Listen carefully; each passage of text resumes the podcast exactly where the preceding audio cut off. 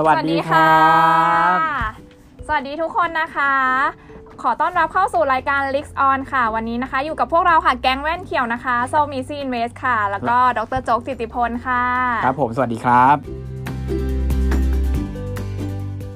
พี่โจ๊กตอนนี้ใกล้จะเข้าไตรมาสสี่แล้ว อ่าเป็นหน้าหนาวเนาะใกล้ปลายปีแล้วอืมซึ่งตอนนี้ก็คือผ่านช่วงโควิดมาสักพักหนึ่งแล้วแหละ แต่ว่าวิธีการใช้ชีวิตของพวกเราเนี่ยก็คือเริ่มปรับเปลี่ยนไปเป็น new normal อย่างของน้องส้มนี้อะไรเป็น new normal มั้งคะ work from home ค่ะหลักๆ เลย คือแต่ก่อนเนี่ยต้องมาออฟฟิศทุกวัน ก็คือรถติดทั้งเช้าและเย็นอืมตอนนี้ก็คือย้ายไปทำงาน ย้ายไปทำงานที่บ้าน อ่าเป็น work from home มาออฟฟิศเฉพาะวันศุกร์ ใช่ แล้วก็คือแบบจะมีการแบบเวลาที่คุยกันอะก็จะคุยกันมัน ผ่านแบบ MS Team อะไรอย่างเงี้ยเป็นเหมือนแบบคุยออนไลน์หมดเลยอืมแล้วนอกนั้นก็แบบจะเป็นพวกแบบช้อปปิ้งออนไลน์ พวกแบบสั่งอาหารออนไลน์ ของพี่ก็เปลี่ยนหลายอย่างเหมือนกัน แต่ในมุมมองของเศรษฐกิจเนี่ยก็ต้องบอกว่า ในส่วนของ Activity อาจจะไม่ได้ถือว่าปรับเปลี่ยนไปมากนะ เราก็ยังกินเราก็ยังใช้เราก็ยังติดต่อกับคนอื่นอยู่ค่ะเพียงแต่ว่าช n แนลหรือว่าช่องทางอาจจะไม่เหมือนกัน หลังจากโควิด -19 เนี่ยสิ่งที่จะเกิดขึ้นมากขึ้นก็คือการที่ทุกคนเนี่ยหันไปใช้การติดต่อแบบเป็น Network Based Computing มากขึ้น หรือที่เขาเรียกว่า Cloud เนี่ยเอามาแทนของเดิมๆ ที่เราเคยใช้กันอยู่ครับ พี่โจคำว่า cloud computing เนี่ยคือแบบ รู้สึกแบบติดในหัว เหมือนแบบเดจาวูไม่รู้ไปฝันอะไรเกี่ยวกับคำนี้มาหรือเปล่าคือมันไปฝันอยู่บนก้อนเมฆมาเหรอ คือส้มเนี่ยจริงๆส้มเคยไปเสิร์ชมาด้วยว่าคำเนี้ยคืออะไรอืมในเอ่อพจนานุกรมเนี่ยเขาบอกเปิดว่าพจนานุกรม ใช่เขาบอกว่าเป็นการประมวลผลแบบกลุ่มเมฆมันคืออะไรอะพี่โจกมันเหมือนแปลแบบแปลแล้วงงในงงอะ ถึงกับมองบนนะครับ อันนี้ก็ลำบากเหมือนกัน จริง ๆ ถ้ามองจากเอ่อการลงทุนแล้วก็ในกลุ่มของเทคโนโลยีเนี่ย จริง ๆ Cloud Computing คำแรกเลยเนี่ยมาจากเอริกชมิด CEO ของ Google พูดในงานสัมมนาเขาปีประมาณ 2006ค่ะตอนนั้นเขาพยายามจะหาคำที่มาแทนเอ่อ network based computing อ่าความ ความคิดง่ายๆของเขาเลยก็คือว่าเอ่อบริษัท Google เนี่ยไม่ได้ทำงานแบบว่าแต่ละคนมีคอมพิวเตอร์คนละหนึ่งเครื่อง แล้วก็เอา floppy disk มาแชร์กัน หรือว่าทำ drive มาแชร์กันอืมเขาอยากให้มีคอมพิวเตอร์ที่มันเป็น network ทุกคนก็จอยเข้ามา แล้วเขาก็เรียกอันนั้นว่าเป็นแบบเป็น cloud พฤติกรรมก็คือแบบฉันทำงานเหนือเมฆเลยอ๋ออ่าที่เขาคิดคือแบบนั้นไปอยู่เหนือเมฆ เหนือเมฆล้องเม่นมันนั่งได้ด้วยเหรอพี่ คือประมาณเมฆสีทองดากอนบอลดาคอนบอลดากอนบอลโโเคยดูไหมบอกบอกบอกอายุหรือเปล่า เราเล่นเราเล่นเราเล่นจ้ะโอเคโอเค กิจกรรมที่สามารถทำเหนือเมฆหรือว่า Cloud Computing ได้เนี่ย ส่วนใหญ่มันก็จะเป็นกิจกรรมเช่นแบบอ่า Networking แน่นอนค่ะนะครับ อย่างที่น้องส้มบอกว่าเป็น Microsoft Team คุยกัน อ่าโอเค เก็บข้อมูล โอเค อันนี้แน่นอนสามารถเอาขึ้นไปเป็น Cloud ได้มีประโยชน์อยู่แล้วค่ะอันที่คนส่วนใหญ่ทำกันอีกกลุ่มหนึ่งก็คือในฝั่งของการ Training อืม education อันนี้ก็คือก่อนหน้านี้เราอาจจะต้องบอกว่าเราเรียกทุกคนมาอยู่ในห้องประชุม แล้วก็ มาทำเทรนนิ่งด้วยกัน แต่ค่ะคราวนี้อาจจะบอกว่าโอเคก็โยนเอ่อเรียกว่าวิดีโอเทรนนิ่งขึ้นไปอยู่ข้างบนเลย ก็คือแล้ดูววิดีโอได้ แชทด้วยกันได้อ่าไปดูวิดีโอเก็แล้บวก็ข้อมูลแชร์ในไฟล์ดันถูกันกได้ต้องอืมส่วนคนที่เขาทำอยู่แล้วนะ ก็อย่างเช่นพวกซอฟต์แวร์เดเวลลอปเปอร์ค่ะพวกเนี้ยเขาก็จะทำ ทุกอย่างอยู่บนคลาวด์อยู่แล้วเพราะว่ามันต้อง develop ไปพร้อมๆกันอืมอ่าหลาย ๆ คน เหมือนและนั่งอยู่ข้างๆกันปะคะเหมือนนั่งอยู่ข้างๆกันแต่ความจริงไม่ได้อยู่นั่งข้างๆกันโอเคนั่นคือเหตุผลว่าทำไมทีมน้องส้มเนี่ยที่เป็นเดฟเนี่ยจะชอบมากเวลาไม่ต้องมาอ่าเพราะว่าจริงๆเขาทำงานได้เหมือนเดิมเลยใช่ไม่ได้แตกต่างมาถึงก็มีคนมาชวนคุยด้วยอืมใช่ไหมแอบเสียนั่งเล่นสมาธิเกมกินขนมอยู่ไม่มีใครรู้ แต่ถ้าเกิดมาออฟฟิศเนี่ยก็ต้องทำหน้าตั้งใจทำงานไปเรื่อยโอๆเคอ่าค่ะอ่า หรือว่าพวก accounting reporting compliance พวกเนี้ยคือมาใช้ cloud base ได้มากขึ้นในอนาคตแน่นอนครับงั้นคือส้มขอสรุปนิดนึงว่าจริงๆ cloud computing อะมันคือเป็นหลักการของการทำงานแบบ networking เนาะก็เหมือนเราสามารถแชร์ Data เก็บ Data หรือแบบประมวลผลทุกอย่างอะโดยใช้ระบบออนไลน์ไม่ว่าจะอยู่ที่ไหนในโลก ก็คือสื่อสารการทำงานได้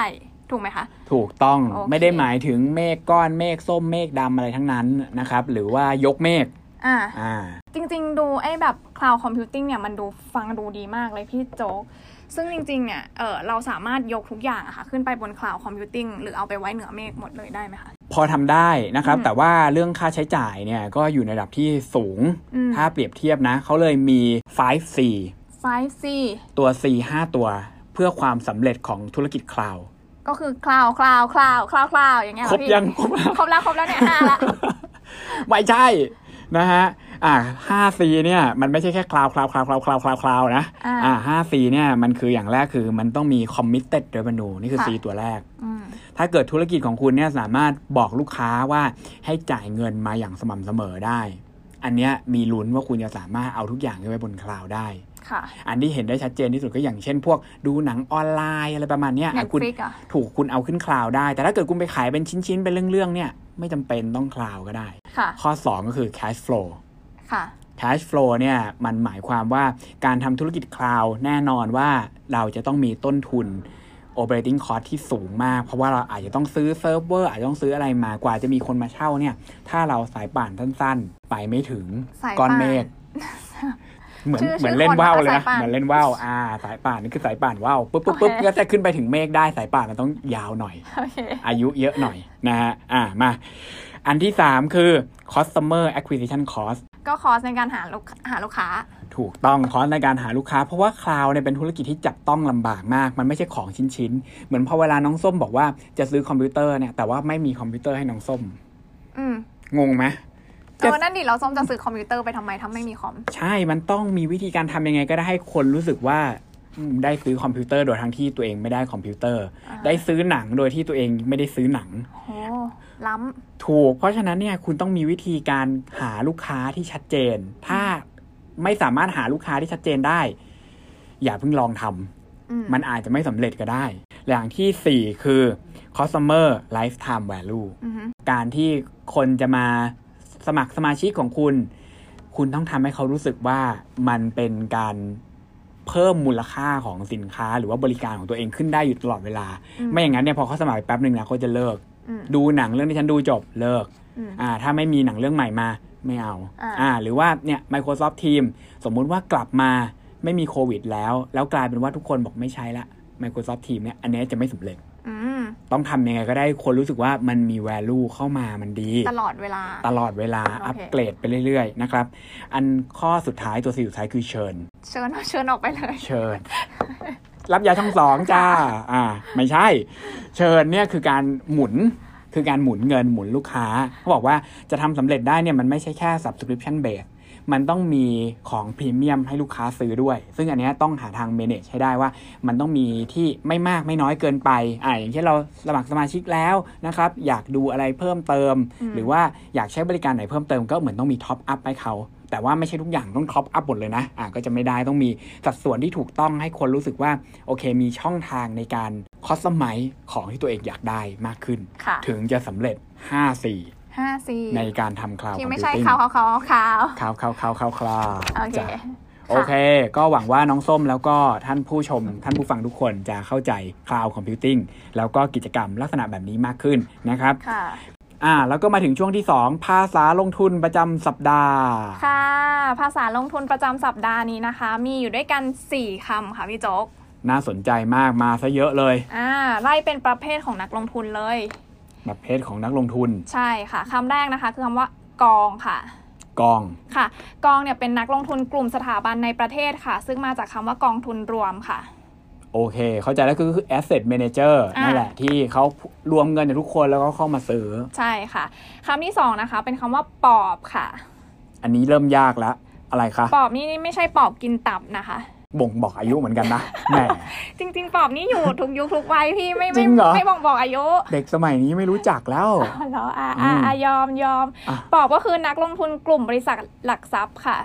มาจากคำว่า proprietary trading อือหือโอ้ก็คือเป็นคำพ้องเสียง ใช่อืม proprietary yeah pop พอบโอเค โอเคค่ะ คำที่สามค่ะ คือคำว่าหลังค่ะ หลัง ให้ดังเดาคำว่าหลังแปลว่าอะไรนักลงทุนต่างชาติฝรั่งแน่นอนถูกต้องโอ้ยถูกต้องมากค่ะ ก็คือเป็นนักลงทุนต่างประเทศนะคะ มาจากคำว่าฝรั่งโอเคครับ ค่ะคำสุดท้ายค่ะคำว่าให้เดาให้เดาให้เดา มีมีมีหลายประเภทแล้วมีสามประเภทแล้วมีกองมีปอบมีหลังย่อยสุดท้ายย่อยมาจากลงทุนรายย่อย Retail คือย่อยยับ Retail ไม่ใช่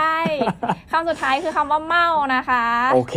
อ่าก็ยังถือว่าดีกว่าย่อยยับนิดนึงอ่าก็คือนักลงทุนรายย่อย ซึ่งก็คือเป็นคำที่แบบเปรียบเทียบกับแมงเม่าบินเข้ากองไฟ โอ้ยเลวร้ายนี่หว่านะครับอ่าก็ไม่ได้ดูดีมากก็อย่าเป็นแมงเม่าบินเข้ากองไฟละกันถึงใช่เราจะเป็นรายย่อยนะครับ ค่ะค่ะ ก็คือวันนี้ก็มี4คำนี้ค่ะพี่โจ๊ก